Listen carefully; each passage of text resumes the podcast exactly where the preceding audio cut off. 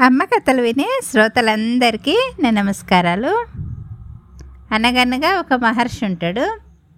ఆ మహర్షి ఒక అడవిలో తపస్సు చేసుకుంటూ ఉంటాడనమాట తను దాదాపుగా స్నానం చేయడానికి మళ్ళీ ఆ చెట్లకున్న పళ్ళు తినడానికి అప్పుడు మాత్రమే కొంత సమయాన్ని కేటాయించుకొని ఆహారంగా కాయలు పళ్ళు తింటాడు. దగ్గరలో నది ఉంటుంది. నది స్నానం చేసి ఆ నది పక్క పంటే వాటర్ ఇసుకలో వాటర్ తవ్వేసి చెల్మల్లాగా చేసి ఆ చెల్మల్లో నుంచి వాటర్ తీసుకొని తాగుతూ ఉంటాడు అనమాట ఆయనకు దాహం వేసినప్పుడు. అలా అడవిలోనే తన జీవితాన్ని సాగిస్తూ ఉన్నాడు అనమాట అయితే ఈ మహర్షికి చాలా శక్తులు భగవంతుడు ప్రసాదిస్తాడు ప్రసాదించేటప్పుడు అంటాడు కదా దేవుడు నువ్వు మంచికి మాత్రమే ప్రసాదించు నీ శక్తులను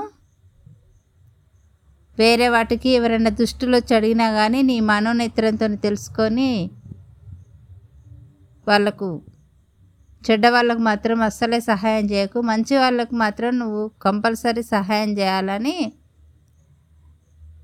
భగవంతుడు ప్రత్యక్షమై ఆ మహర్షికి చెప్తాడనమాట మహర్షి అలాగే అని చెప్పి అలా మంచి వాళ్ళు ఎప్పుడైనా అడవిలో నుంచి వెళ్ళేటప్పుడు కానీ వచ్చేటప్పుడు కానీ మహర్షిని చూస్తే నాకున్నది కష్టం ఏం చేయమంటారు స్వామీజీ అని అడిగితే వాళ్ళు మంచి వాళ్ళైతే ఎవరికి అన్- అన్యాయం అపకారం చేయని వాళ్ళైతే వాళ్ళకి ఏదైనా కష్టం వస్తే తప్పకుండా తీర్చేటోడు అనమాట ఆ మహర్షికి అంత మంచి పేరుంది.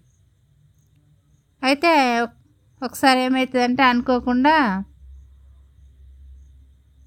పద్మ అనేట ఆమెకు భర్త చనిపోతాడు. ఆమెకు ఒక కూతురు ఉంటుంది. లీలావతి అని.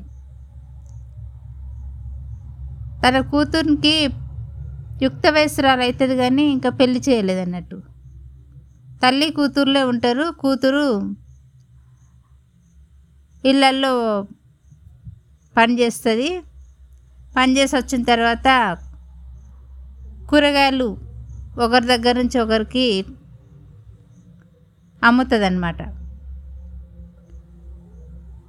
రైతుల దగ్గర నుంచి తీసుకొచ్చి తను నెత్తిలో బుట్టలో పెట్టుకొని నెత్తి మీద పెట్టుకొని చక్కగా ఊర్లోకి వెళ్ళి కూరగాయలు అమ్మిన సొమ్ముతోని తల్లి కూతుర్లు జీవిస్తూ ఉంటారు. పద్మ కనిపిస్తుంది అంటే నా కూతురు తనకు ఆరోగ్యం సరిగా ఉండదు. నాకు ఆరోగ్యం బాగాలేకపోయే నా కూతురికి ఇంకా పెళ్ళి కాకపోయా ఇంకా మనోవేదన పడుతూ ఉంటుంది. కూతురు అంటది కదా అమ్మ నువ్వు ఇట్లా బాధపడొద్దు నీకు ఆరోగ్యం బాగాలేదు నా పెళ్ళిదేముంది ఎప్పుడో ఒకప్పుడు అవుతుందిలే కానీ నువ్వు మంచిగా ఉండడం ముఖ్యమని చాలా జాగ్రత్తగా తల్లిని చూసుకుంటూ ఉంటుంది. ఎప్పటిలాగానే తను రైతుల దగ్గరికి వెళ్ళి కూరగాయలు ఇచ్చి అమ్ముతూ ఉంటుంది.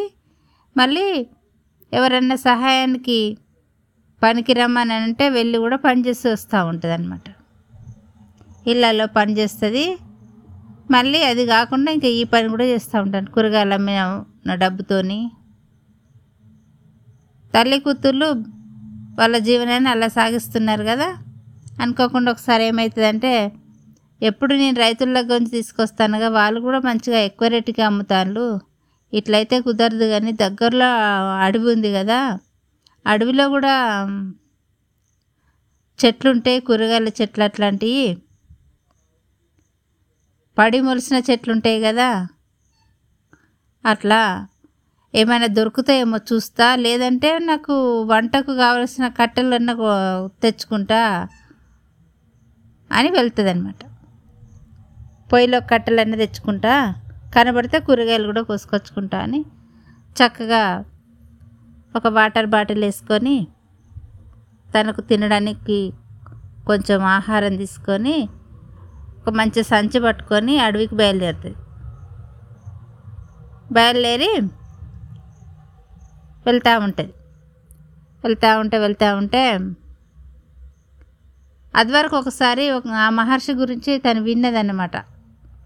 కళావతి విని ఒకవేళ మహర్షి కనబడితే మా అమ్మకు ఆరోగ్యం బాగాలేదు కదా ఈ విషయాన్ని చెప్పి మా అమ్మకు ఒక్కదానికి ఆరోగ్యం బాగైతే నాకు ఎంతో సంతోషం అని అనుకుంటుంది.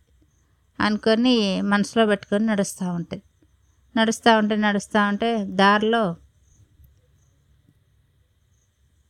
కొన్ని కూరగాయల చెట్లు కనబడతాయి కాకరకాయలు అడవిలో కాసే కాకరకాయలు బోడ కాకరకాయలు అని అంటారు కదా అవి ఇళ్ళల్లో కాయ అన్నమాట ఆ కాలంలో.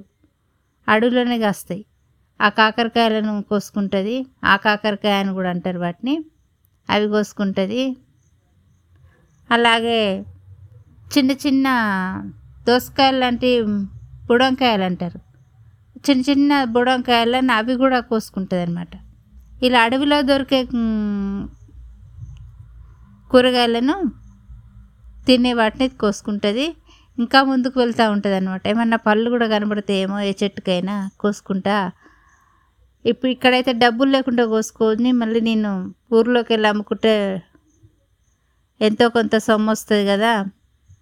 దాని ద్వారా నేను కొంచెం బాగుంటుంది అని వెళ్తుంది. అట్లా ముందుకు వెళ్ళి చూస్తూ ఉంటే పాల పండ్ల చెట్లు సీతాఫలాలు అక్కడక్కడ ఉసిరికాయ చెట్లు ఇవి ఉంటాయి అన్నమాట. కొన్ని కొన్ని కోసుకొని తను తెచ్చుకున్న సంచిలో వేసుకుంటూ ఉంటుంది.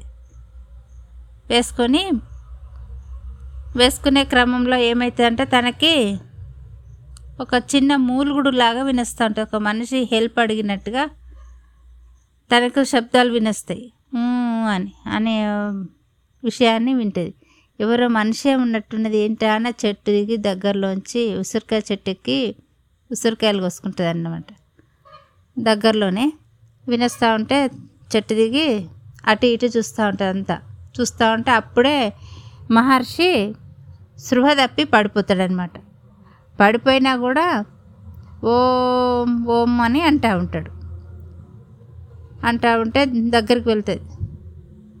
మీరేనా స్వామీజీ స్వామీజీ అని అనగానే ఓం అంటాడనమాట. దాహం దాహం అంటూ ఉంటాడు. అన్న అన్నప్పుడు తన దగ్గర ఉన్న వాటర్ బాటిల్ ఉంది కదా ఆ నీళ్ళ బాటిల్ను మూత తీసి స్వామీజీకి తాగిపిస్తుంది. తాగిపియంగానే స్వామీజీ లేస్తాడు. లేచి అంటాడు కదా నీకంతా మంచి జరుగుతుందమ్మా. నువ్వు నాకు మంచి లాగొచ్చి నాకు ప్రాణాన్ని నిలబెట్టు. నాకు ఓపిక లేకుండే శక్తి లేని సమయంలో వచ్చి నాకు మంచిలాగొచ్చి నా ప్రాణాన్ని నిలబెట్టిన అమ్మ కళావతి. నీకు ఏది అనుకుంటే అది మంచి జరుగుతుంది అని దీవెనిస్తాడు. సరే అని అప్పుడు కళావతి అంటది కదా స్వామీజీ మా అమ్మకు ఒకదానికి ఆరోగ్యం బాగైతే చాలు స్వామీజీ అని అంటది. ఆరోగ్యం నా దగ్గరకు వచ్చిన వాళ్ళకు ఎవరికైనా కూడా మంచి జరుగుతుంది. అందులో నువ్వు నాకు ఇంకా సహాయం చేసినావు కదా నీకు రెట్టింపు నీకు అంతా మంచి జరుగుతుంది. నా దీవెన నీకు ఫలిస్తుంది నీకు అంతా మంచి జరుగుతుంది. మీ అమ్మకు కూడా ఇంటికి వెళ్ళేసరికి ఆరోగ్యం బాగైపోతుంది అని దీవిస్తాడు దీవించి ఇంకా నీకు మంచిగా జరుగుతుంది. అది నీకు నీది నీకే తెలుస్తుంది. నేను చెప్పడం కాదు అని అనగానే స్వామీజీ దగ్గర ఆశీర్వాదం తీసుకొని ఆ కోసుకున్న కాయలు పళ్ళు అనేది కూరగాయలు పట్టుకొని ఇంటికి వచ్చేస్తుంది ఇంటికి వచ్చేసి వాళ్ళ అమ్మతోని జరిగిన విషయం అంతా చెప్తుంది అనమాట చెప్పేసరికి పద్మ అంటది కదా కళావతి తల్లి నిజమే బిడ్డ నువ్వు వెళ్ళిన తర్వాత నేను బాగైపోయినా నువ్వు అడవికి వెళ్ళిన తర్వాతనే నేను ఇప్పుడు బాగైపోయిన వచ్చేసరికి నేను ఎంత ఆరోగ్యంగా ఉన్నా కనబడుతుంది కదా ఇదంతా నీ వల్లనే జరిగిందమ్మా. ఆ స్వామీజీ కృపా కటాక్షాలు మన ఇంటి మీద పడ్డాయి కాబట్టి ఆరోగ్యంగా ఉన్న ఆ మహిమగల్ల మహర్షి అతను అని అందరు అనంగా వినడమే కానీ ఆ భాగ్యం మనకు కూడా కలిగింది అని తల్లి కూతురు బాగా సంతోషపడతారు. సంతోషపడి ఇంకా ఇక్కడ నుండి ఇక ఇద్దరం పని చేసుకుందాము ఇద్దరం పని చేసుకుంటే ఇంకా ఎంతో కొంత డబ్బు సంపాదించుకొని నీకు పెళ్ళి చేస్తామ్మా అని తల్లి అంటది. సరేలే అమ్మ నువ్వు ఆరోగ్యంగా ఉన్నావు నాకు అంతే చాలని కూతురు అంటది. అని ఆ రోజు గడిచిపోతుంది. మళ్ళీ తెల్లవారి తల్లి కూతుర్లు ఎప్పట్లాగానే రైతుల దగ్గరికి వెళ్ళి కూరగాయలు తెచ్చుకొని చక్కగా ఊళ్ళోకి వెళ్ళి తల్లి కూతుర్లు అమ్ముకొని జీవితాన్ని సాగిస్తూ ఉన్నారు. సాగిస్తూ ఉంటే ఏమవుతుందంటే ఒకసారి బాగా పెద్ద వర్షం వస్తుంది. మూడు రోజులు వర్షం కొడుతుంది. బాగా వర్షం కొట్టి ఎడతెరిపి లేకుండా వర్షం కొట్టి ఊరంతా మునిగిపోతుంది. మునిగిపోయి అందరు కొట్టుకుపోతూ ఉంటారు అనమాట అందరు కొట్టుకుపోతా అంటే ఆ కొట్టుకుపోయే దాంట్లో తల్లి కూతుర్లు కూడా ఆ వరదలో కొట్టుకుపోతారు.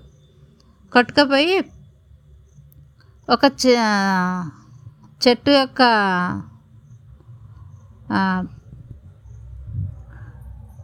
చెట్టు భాగాన్ని పట్టుకుంటారు అన్నమాట మొదలు.